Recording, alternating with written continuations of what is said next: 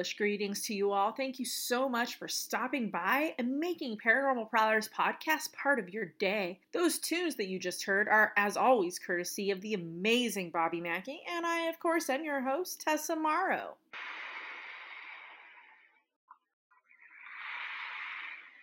Today we find ourselves in Maine, just two miles east of the mouth of the Saco River.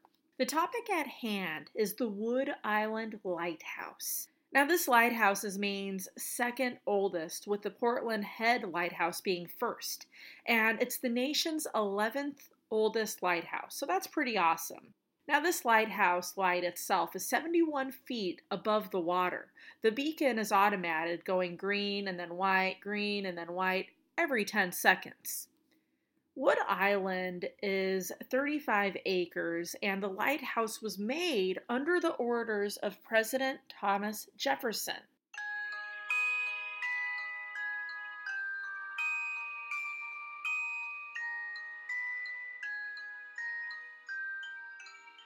The eighth day of March, 1806, it was authorized of the Treasury to, quote, cause a good and sufficient lighthouse to be erected on Wood Island or on Fletcher's Neck in the district of Maine and to appoint a keeper and otherwise provide for such lighthouse at the expense of the United States. Unquote. Eventually, eight acres of land is purchased by a group of people for the grand total of $104. That was back in 1806. Today, that's the cost of $2,530.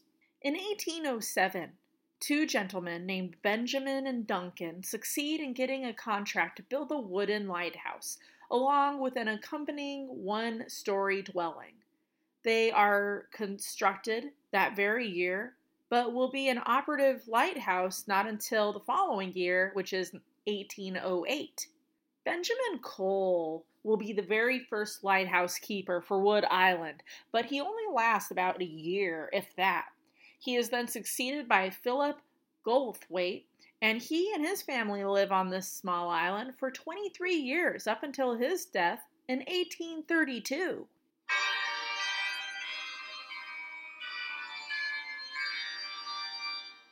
In 1838, the lighthouse receives a very much needed facelift. A new rubble stone tower replacing the old wooden tower is constructed, and also the one story dwelling is rebuilt. But it was so poorly constructed that not even five years after being redone, the plaster is coming apart and falling down, and the windows are leaking. Seeing that this is a lighthouse and the duties it's responsible for, this is rather unacceptable. In 1842, keeper John Adams provides the following information regarding the station. I was appointed keeper of this light July 6, 1841, upon a salary of $350. Worth 11,940 today.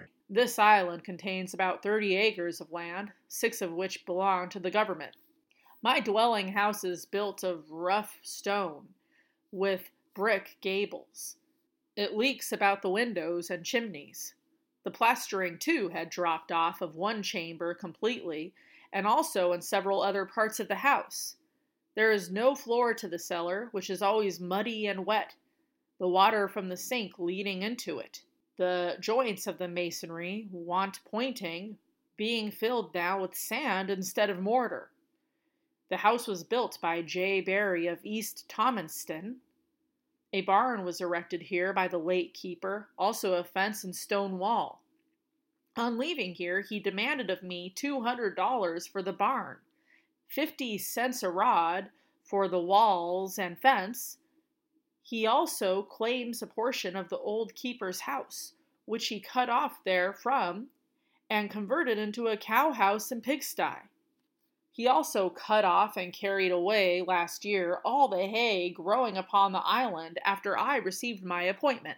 I bought one and a half tons of him for the feed of my cow at the rate of fourteen dollars per ton. Keeper Abraham Norwood has since complained of me because I declined buying the barn the cow wing, fencing, and other improvements. Unquote. Can I say what a royal pain in the ass this guy is?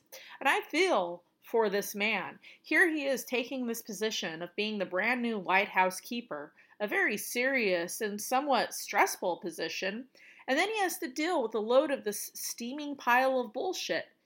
With this major inconvenience set aside, it is always fascinating to me to see these journal entries of these lighthouse keepers. Every time I do an episode about a lighthouse, I do try to find these journal entries, at least one or two. And it's like the things that they go through. It's like, oh my goodness. And being a lighthouse keeper and living at the lighthouse on an island can't be easy. I can only imagine. You can't just walk outside and walk to the store, perhaps hop in the old car and go to a movie or go out to dinner with a friend. Easy things that you and I could do now, you just couldn't do when you're living on an island where there's like usually just a lighthouse. Or you could go for a nature walk. Well, you could, but if you go too far, you'll end up in the water. And this poor fellow, lighthouse keeper John Adams, when he's not dealing with the unprofessional former lighthouse keeper, he's having to deal with the leaky home. So, as we see, it was very much in need for a makeover and like pronto, like yesterday. In 1854, a third wood lighthouse would be constructed, standing at 47 feet, being built much better than the second, as this is the one that you see to this very day. A second story was also added to the dwelling in 1906, I believe.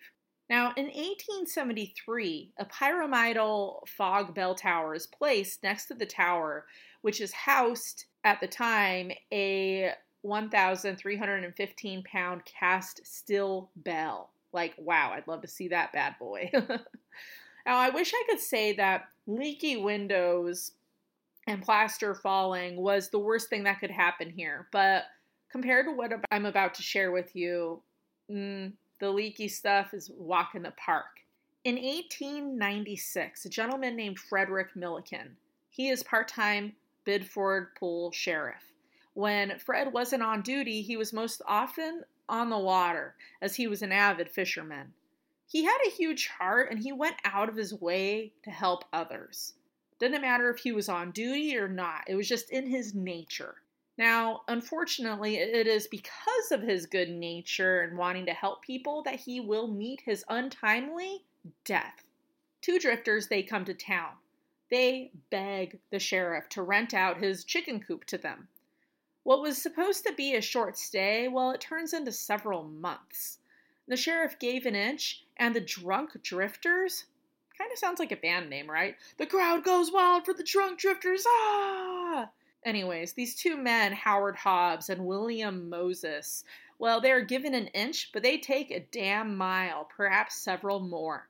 They take advantage of Frederick's generosity, and they don't even pay him the rent that they promise.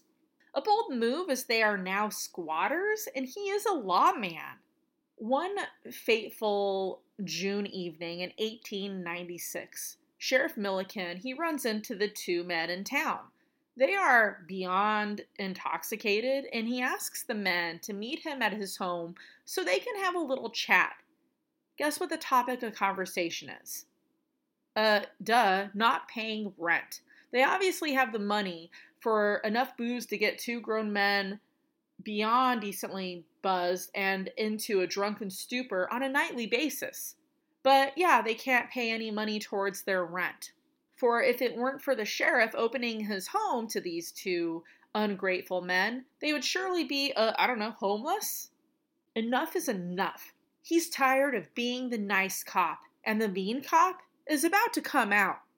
The men, well, they do as they're told. They come over to the house. They don't come alone, though, as Hobbs brings a date, a beauty known as the rifle. The sheriff tries to talk some sense into this drunk man, telling Hobbs to hand over his weapon, that he doesn't need that, they're just here to talk.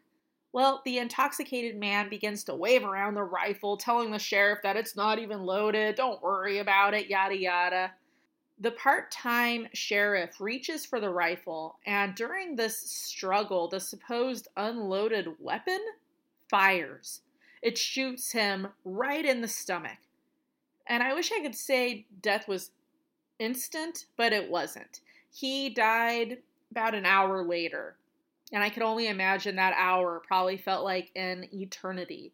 Basically, knowing you're going to die and you're just dealing with this pain and just the shock and horror of what took place. And the desperate will and need to survive. But it's a horrific battle that you will lose. Sheriff Milliken's wife is at home during the time of the shooting, and she witnesses the brutal attack on her husband. Now, it's said that after shooting him, Hobbs, he's in shock. He repeatedly apologizes. He genuinely looks shocked at what happened. He did not mean for this to happen. Why have the rifle with you then, my friend? That's all I gotta say. Desperate to find help, Hobbs the shooter runs to the Wood Island lighthouse, which is close by, where he runs into the lighthouse keeper Thomas Orcutt, who tries to convince Hobbs, hey man, you need to turn yourself into the authorities. This was an accident. You didn't mean for this to happen, but turn yourself in. It's the right thing to do. Turn yourself in. That would have been the right thing to do and quite appropriate thing to do. That's what he should have done.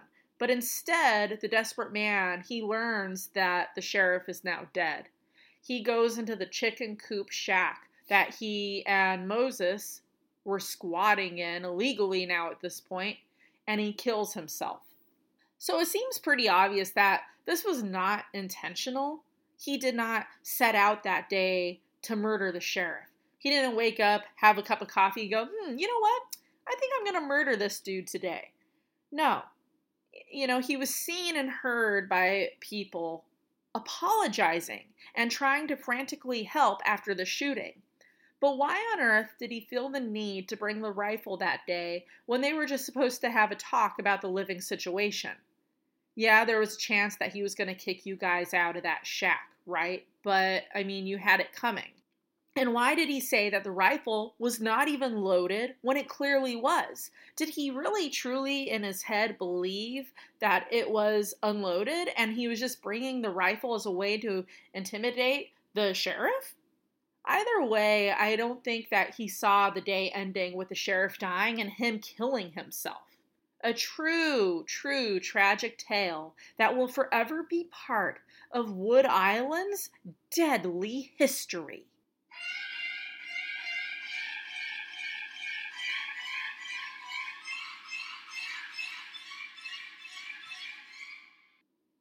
Orcutt was the man who suggested to the intoxicated Hobbs to turn himself in. He served as the lighthouse keeper for Wood Island from 1886 up until 1905.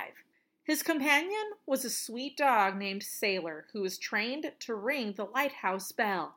Boats, they would sound their bell or whistle as they passed by, and Sailor, he would salute them by grasping a cord that was attached to the bell's clapper, giving it a good hearty tug. Now, you know, Sailor, he was not your average dog. It is said that he was also a messenger. He would often carry things like letters to the destination it needed to go to and other small objects. And he understood many commands more than your average dog. I mean, I'm not saying dogs are dumb, they're very, very smart and intelligent. I get that. But this dog just had a little more than your average pup. Now, Thomas would say this about his sweet companion quote, Sailor and I are old comrades. Wood Island would indeed be a lonely place if I hadn't the dog to keep me company. He is a bright, intelligent companion and is perfectly content to live the life of a lighthouse keeper away from all dog friends. Sailor was very much loved and respected, and he will eventually die in his master Thomas's loving and caring arms. Thomas dies himself just a few short months after his dog. Man and dog reunited. Sailor would not be the only animal to call the lighthouse home. Many of the lighthouse keepers had chickens here. One family even had a Maine Coon cat. I had the pleasure to see one in person, and oh my god, they are gigantic gorgeous creatures. In the 1960s, the tower's Fresnel lens and lantern are replaced by a FA 125 rotating airport beacon, and a foghorn replaces the fog bell. In 1976, that bell was then transported to the mainland and displayed in the yard of the harbor master. Now, soon word begins to spread quite like wildfire, if you will, that the Coast Guard is planning to donate this bell to a museum in Delaware. What? Understandably, this does not sit well with the locals, who consider this an insult, taking away a part of their history, a priceless, precious part of their history. Not wanting to part with the lighthouse bell, they actually chain it to a tree. It eventually ends up at the Union Church and later on to Vine's Landing.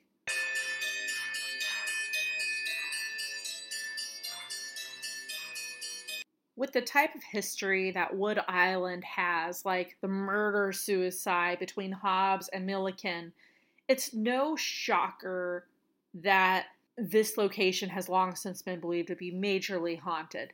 Many think that the spirits of Milliken and Hobbs remain here haunting the island in the island's lighthouse to this very day. Several have witnessed hearing the disembodied voices and moaning from the old shack where Hobbs took his own life after the death of Sheriff Milliken. The top of the lighthouse tower is another area where people have heard voices when nobody else is around. The lighthouse walkway is a site where people have seen dark shadows darting about. And sometime in the early 2000s, a medium was brought in and she communicated with who she really believed to be Hobbs, the man who killed the sheriff. They communicate with each other. He apologized for what happened. Now remember that before the sheriff died due to his fatal wounds and before Hobbs killed himself, he apologized repeatedly. He even went to go try to find help. He apologized in life, and it looks like 127 years later, he is still apologizing in death. The apparition of a woman, she has been seen here as well. This is believed to be Milliken's wife, who bore witness to the shooting and the ultimate death of her husband. I, I, can really only just imagine what this poor woman went through, seeing the love of her life being killed right in front of her. She must have thought, will she meet the same fate? From what I saw online, it looks like people are able to go and visit this lighthouse during the summer months, as there are tours and Friends of Wood Island Lighthouse. They offer daily water shuttles. So definitely check out Wood Island Lighthouse if you are in that area. Seems like a really neat place to go and venture throughout the place. So go for it. Now, if you do go, keep an eye out for the apparitions of Milliken's wife, Milliken himself, or Hobbs, as they are all believed to be here to this very day, haunting the grounds and the lighthouse. Did you enjoy this week's episode? Listen to the others, they are equally awesome. Haven't heard every single one yet? Well, you know, there's no need to fret, my friends. You can binge listen right now by hitting up any of those phenomenal podcast platforms, such as Apple Podcast, Blubrry, Spotify, Pocket Cast, Castbox. Basically, wherever you may roam to hear your other spooky podcasts, you'll probably find Paranormal Prowlers podcast lurking in the background. This week's special city shoutouts go to Danzy, Belgium, Roseville, California, Slidell, Louisiana, Killeen, Texas, and Bassano del Grappa, Italy. As always, it is extremely appreciated. Thank you so much for making Paranormal Prowlers podcast part of your morning, day, evening, twilight, whenever you listen and wherever you're listening from. It is utterly appreciated. Have a story of your own to share? Want to be a voiceover for a future episode? Do you have an idea for a spooky topic? please do not hesitate to reach out to me via email at paraprowl at gmail.com or you can find me on the Paranormal Prowlers Podcast Facebook page. Thanks, everybody, and I will see you next week.